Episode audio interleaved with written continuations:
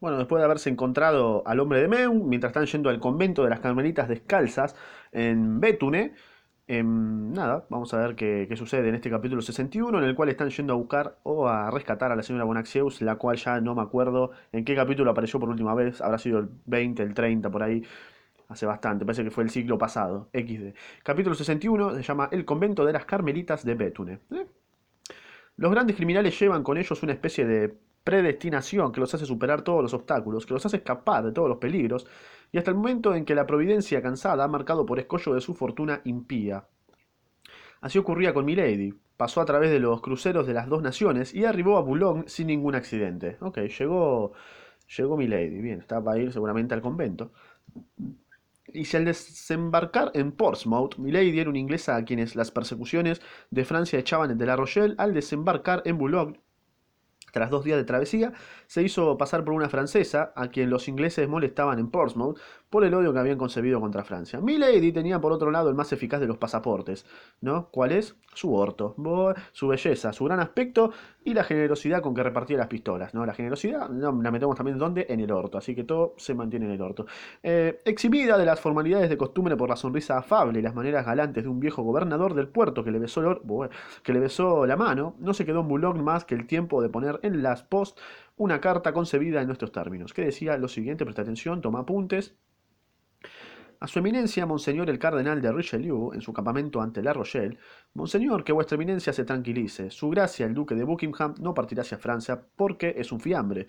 Boulogne, 25 por la noche, mi lady, eh, Claric, supuestamente, pero está como tachado el, el apellido, ¿por qué? No sé. Postdata.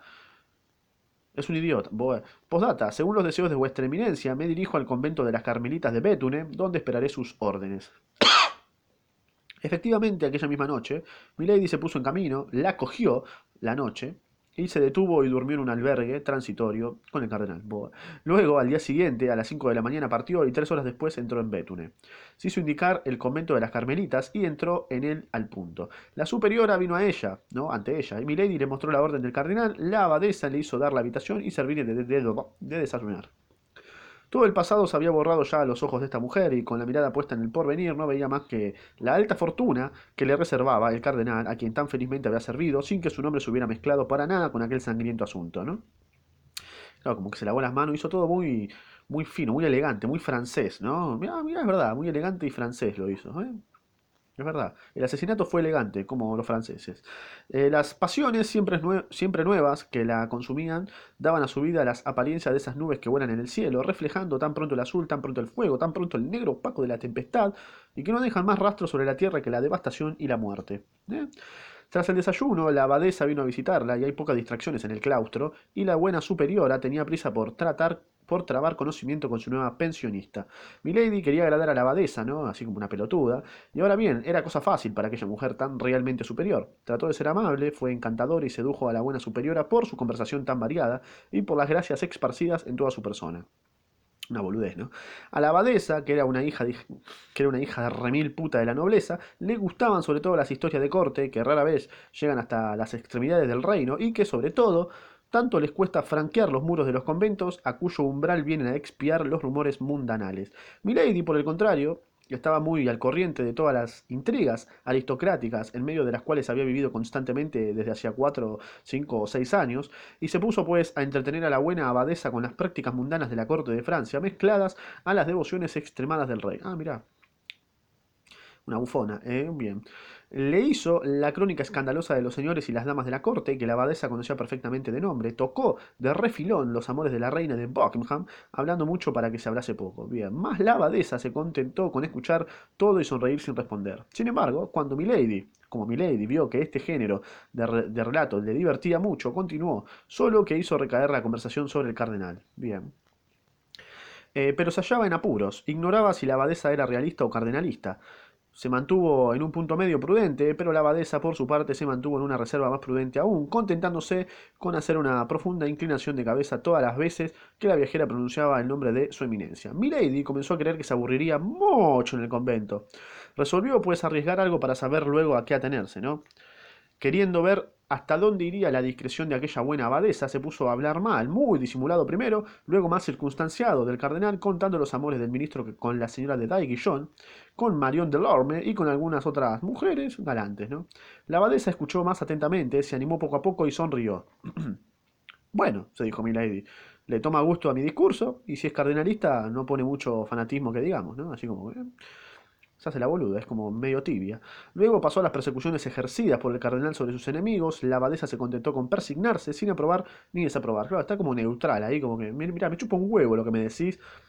No sé ni quién sos, pero qué sé yo. Esto confirmó a Milady en su opinión de que la religiosa era más realista que cardenalista. Milady continuó ponderando cada vez más. Soy muy ignorante en, todas estas materias, dijo por fin la abadesa. Eh, pero por alejadas que estemos por la corte, por marginadas y apartadas de los intereses del mundo, tenemos ejemplos muy tristes de cuánto nos contáis. Y una de nuestras pensionistas ha sufrido muchas venganzas y persecuciones del señor cardenal, ¿viste? Una de, ah, una de vuestras pensionistas, dijo Milady. Oh, Dios mío, pobre mujer. La compadezco entonces. Y tenéis razón, porque es, es muy de compadecer, prisión, amenazas, malos tratos, ha sufrido todo, pero después de todo, prosiguió la abadesa, quizás el señor cardenal tuviera motivos aplausibles para actuar así, y, aunque ella, aunque ella tiene el aire de un ángel, no hay que juzgar siempre a las personas por el aspecto. Bueno, se dijo Milady, quién sabe, quizás voy a descubrir algo aquí y estoy en vena, ¿no? Y se dedicó a cerrar el orto, y se dedicó a dar a su rostro una expresión de candor perfecta. Ay, dijo Milady, yo lo sé, se dice que no hay que creer en las fisonomías, pero ¿en qué creer entonces si no es en la más bella obra del Señor? En cuanto a mí, quizás esté equivocada toda mi vida, pero me fiaré siempre de una persona cuyo rostro me inspire simpatía. ¿Seríais sentada, pues, de creer que esa joven es inocente? dijo la abadesa.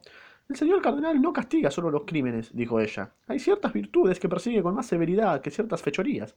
Permitidme, señora, expresaros mi extrañeza, dijo la abadesa. ¿Y de qué? preguntó Milady con ingenuidad. ¿Del lenguaje que tenéis? ¿Qué encontraréis de sorprendente en este lenguaje? preguntó Milady sonriendo. Vos sois amiga del cardenal, puesto que os envía aquí, y sin embargo, y sin embargo, hablo mal de él, prosiguió Milady, acabando el pensamiento de la superiora. Ah, una panqueque, es Sergio Massa, esta hija de puta. Al menos no habláis bien. Es que, yo, es que yo no soy su amiga, dijo ella suspirando, sino su víctima. Pero sin embargo, esa carta por la que os recomienda a mí es una orden contra mí de mantenerme en una especie de prisión de la que me hará sacar por algunos de sus satélites. Mas, ¿por qué no habéis huido, pelotuda? ¿Dónde iría? ¿Creéis que hay un lugar en la tierra que no pueda alcanzar el cardenal si quiere molestarme en tender la mano? Si yo fuera hombre, en rigor, todavía sería posible, pero mujer, ¿qué, qué mierda crees que haga una mujer? Esa joven pensionista que tenéis aquí ha tratado de huir no, cierto, pero ella es otra cosa. Creo que está retenida en Francia por algún amor. Entonces, dijo Milady con un suspiro, si, si, ama no es, si ama no es completamente desgraciada. O sea, que lo que estoy viendo es también una pobre perseguida. Ay, sí, dijo Milady. La abadesa miró un instante a Milady con inquietud, como si un nuevo pensamiento surgiese en su mente. Vos no sois enemiga de nuestra Santa Fe, ¿verdad? dijo ella balbuceando. ¿Yo? exclamó Milady. ¿Yo protestante? no, pongo por testigo al Dios que nos oye de que, por el contrario, soy ferviente católica. Entonces, dijo la abadesa sonriendo, tranquilizaos, la casa en que estáis no será una prisión muy dura, y haremos todo lo necesario para, para haceros amar a la cautividad. Hay más, encontraréis aquí a esa joven perseguida, sin duda, a consecuencia de alguna intriga cortesana. Es amable, graciosa y buena petera. ¿Cómo la llamáis? Me ha sido recomendada por alguien situado muy arriba, bajo el nombre de Katie. No he tratado de saber su otro nombre. Katie, exclamó Milady. ¿Cómo? ¿Estáis segura? ¿Que se hace llamar así? Sí, señora. ¿La conocéis? No mira que aparece, no mira que Katie fue mandada acá. Milady sonrió para sí misma y ante la idea que le había venido de, que aquella, el mundo es tan pequeño, de que aquella mujer pudiera ser su antigua doncella. Al recuerdo de esta joven se mezclaba un recuerdo de cólera y un deseo de venganza había alterado los rasgos de Milady, que por lo demás casi al punto adoptaron la expresión calma y benévola que esta mujer de cien rostros les había hecho perder momentáneamente. ¿Y cuándo podré ver esa joven dama por, por la que siento una, una, simpatía muy tan grande? preguntó Milady. Pues esta noche, hoy, hoy mismo si quieres. Pero habéis viajado durante cuatro horas, como vos misma me habéis dicho. Esta mañana os habéis levantado a las cinco y debéis necesitar descanso. Acostaos y dormir. Eh, a la hora de la cena os despertaremos. Aunque Milady hubiera podido prescindir muy bien del sueño, sostenida como estaba por todas las excitaciones, como el culo de tu vieja, que una nueva aventura hacía experimentar a su corazón ávido de intrigas, no por eso dejó de aceptar el ofrecimiento de la superiora, y desde hacía doce o quince días había pasado por tantas emociones diversas que, aunque su cuerpo de hierro podía aún soportar la fatiga, su alma necesitaba un poquito de reposo. Se despidió, pues, de la abadesa y se acostó como una pupo. La rebardeaba. Dulcemente acunada por las ideas de venganza que naturalmente le había traído el nombre de Katie. Recordaba aquella promesa casi ilimitada que le había hecho el cardenal si triunfaba en su empresa, ¿no? ¿Cuál era? Había triunfado, podría pues vengarse de D'Artagnan, ¿no? Matarla, matarlo, domarlo. Solo una cosa espantaba a Milady. Era el recuerdo de su marido, el conde de la Ferre, a quien había creído muerto o al menos expatriado, y que ahora volvía a encontrar bajo el nombre de Athos. Ah, el mejor amigo de D'Artagnan. Ah, el conde de la Fer era Athos, mira vos. Pero también, si era amigo de D'Artagnan, había debido prestarle ayuda en todas las intrigas, con ayuda de las cuales la reina había desbaratado los proyectos de su eminencia. Y si era amigo de D'Artagnan, era el enemigo del cardenal, y sin duda conseguiría ella envolverlo en la venganza, en cuyos pliegues contaba con ahogar al joven mosquetero. Todas estas esperanzas eran dulces, eran dulces pensamientos para Milady, por eso, acunada por ellos, se durmió al toque. Fue, desesperar, fue despertada por una voz dulce que resonó al pie de su cama. Abrió los ojos y vio a la abadesa acompañada de una joven de cabellos rubios, de tez delicada, que fijaba sobre ella una mirada, lleva, una mirada llena de benevolente curiosidad.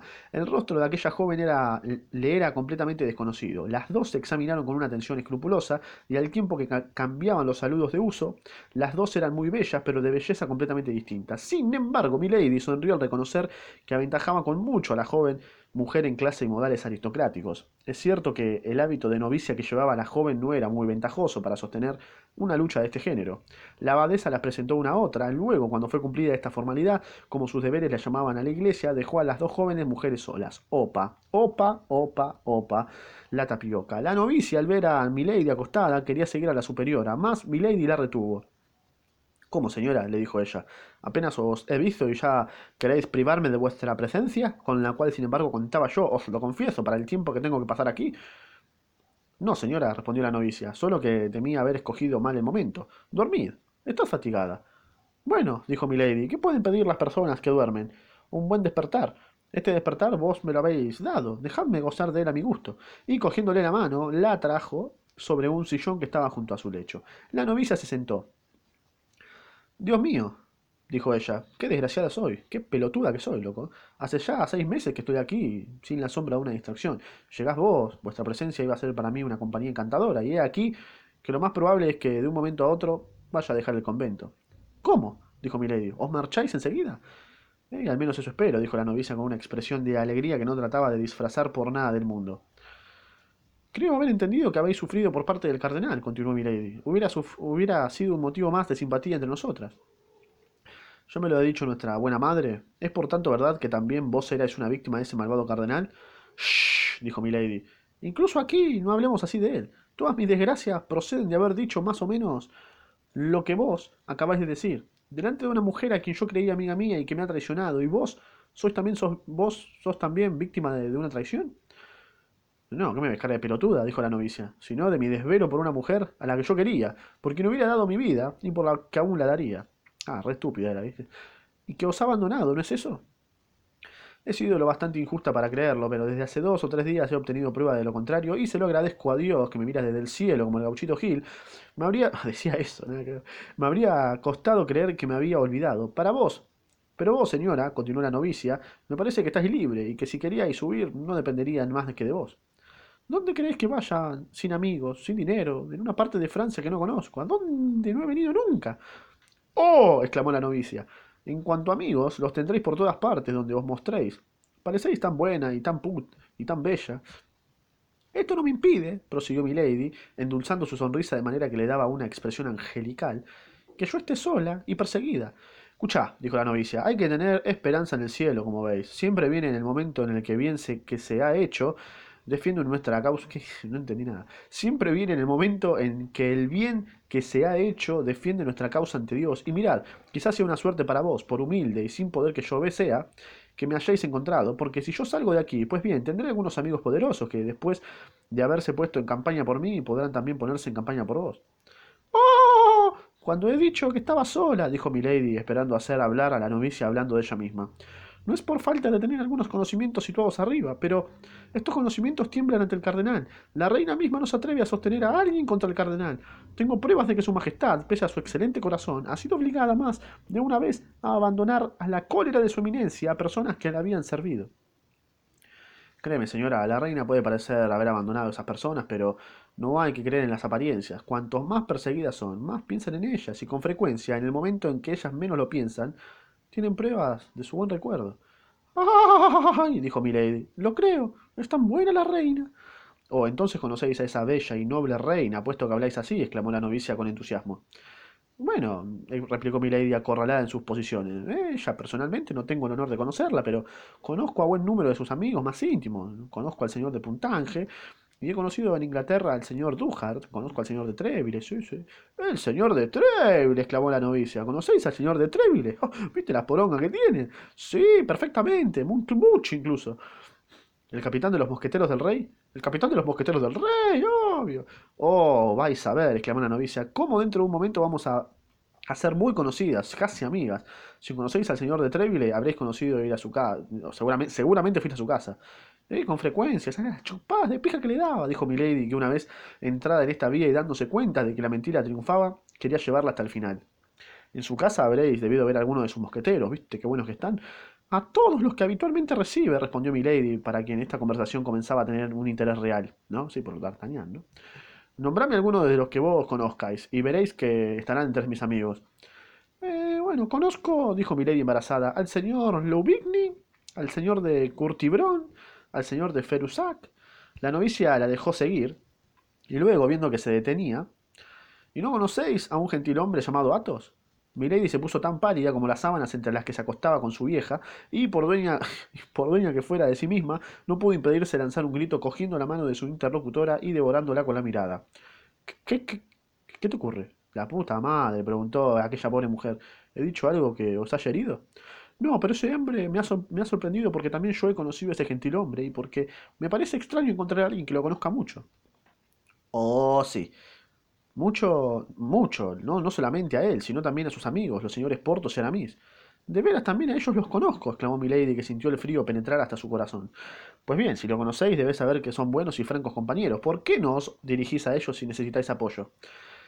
Y bueno, qué sé yo, balbuceó Milady. Yo no estoy vinculada realmente a ninguno de ellos. Los conozco por haber oído hablar mucho de ellos a uno de mis amigos, el señor D'Artagnan. ¡Ay, conoces a D'Artagnan! exclamó la novicia a su vez, cogiendo la mano de Milady y devorándola con los ojos. Luego notando la extraña expresión de la mirada de Milady. Perdón, señora, ¿a título de qué lo conoces?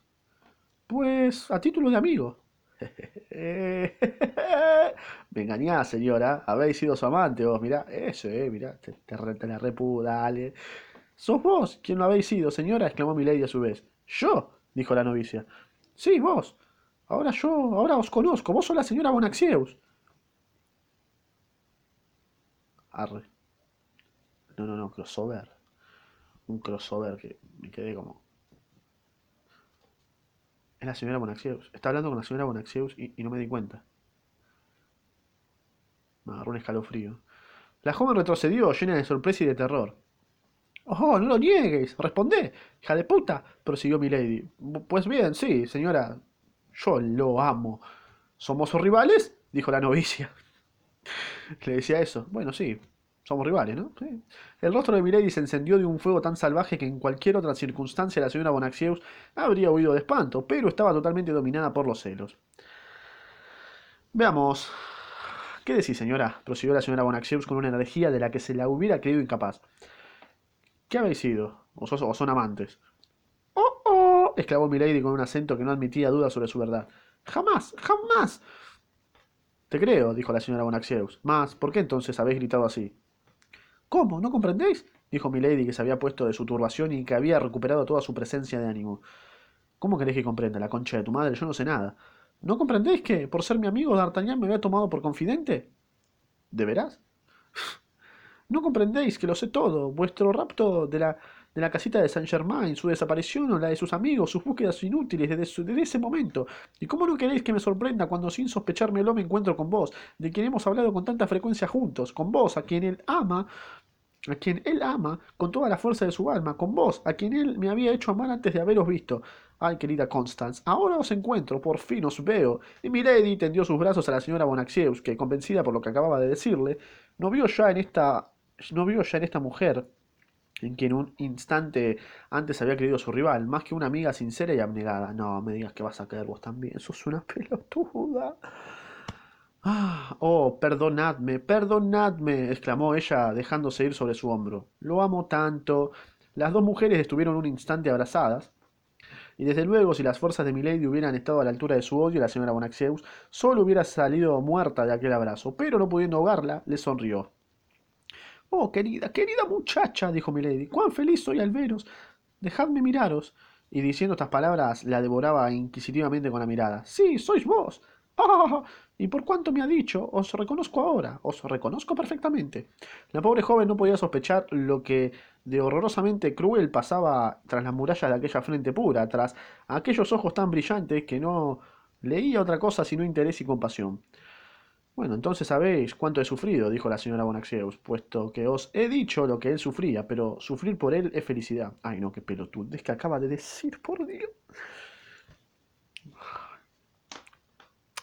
Indignado, indignado con la literatura de esta época.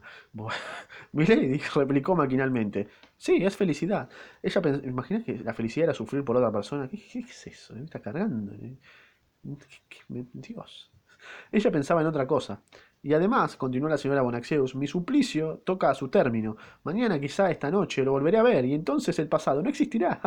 claro, no va a existir el pasado porque ya, ya está, ya pasó. Qué pelotudo. ¿Esta, noche? ¿Mañana? exclamó Milady, sacada de su ensoñación por aquellas palabras. ¿Qué queréis decir? ¿Esperáis alguna nueva de él? Eh, lo espero a él. ¿A él? ¿D'Artagnan aquí? Él mismo. Pero es imposible. Está en el sitio de la Rochelle con el cardenal. No volverá a París sino después de la toma de la ciudad. Vos creéis eso, pero ¿es que hay algo imposible para mi D'Artagnan, el noble y leal gentilhombre? Oh, no puedo creeros. Bueno, entonces, led, led, dijo, el dijo en el exceso de su orgullo y de su alegría la desventurada joven presentando una carta a Milady. La escritura de la señora Chevreus, se dijo para sus adentros Milady. Ay, estaba segura de que tenía conocimientos por ese lado, y leyó ávidamente estas pocas líneas, más o menos, ¿no? Mi querida niña, estad preparada.